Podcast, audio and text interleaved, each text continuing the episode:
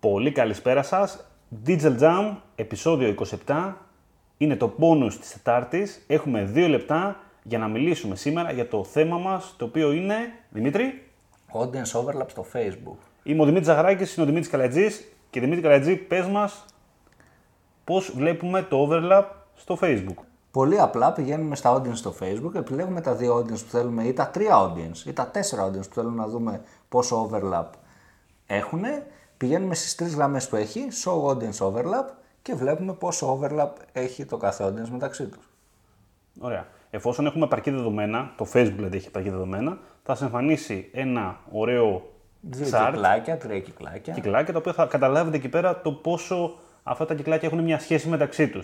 Και μπορείτε να δείτε και το ποσοστό που υπάρχει μέσα Πολύ σχέση. ενδιαφέρον αυτό για να μην στοχεύουμε στην ουσία το ίδιο κοινό και τους δείχνουμε τις διαφημίσεις. Είναι πολύ σημαντικό tool. Πολύ ωραίο. Ή όπλο στη φαρέτρα, όπως λέμε και εμείς στο Digital Jam. Πω, πω, πω, πω, πω. Τρομακτικό. Λοιπόν, έχουμε άλλα 10 δευτερόλεπτα. Έχεις κάτι άλλο να προσθέσεις. Γιατί είναι πάρα πολύ ενδιαφέρον και χρειάζεται. Ενώ έχω δει πολλούς marketers που δεν το χρησιμοποιούν. Πολύ ωραία. Λοιπόν, Δημήτρη, χαιρετούμε. Τα λέμε την Κυριακή με το επεισόδιο 28, το κανονικό. Ήμουν ο Δημήτρης Ζαχαράκης, ήταν ο Δημήτρης Καλατζής. Καλή συνέχεια. Για χαρά, τα λέμε.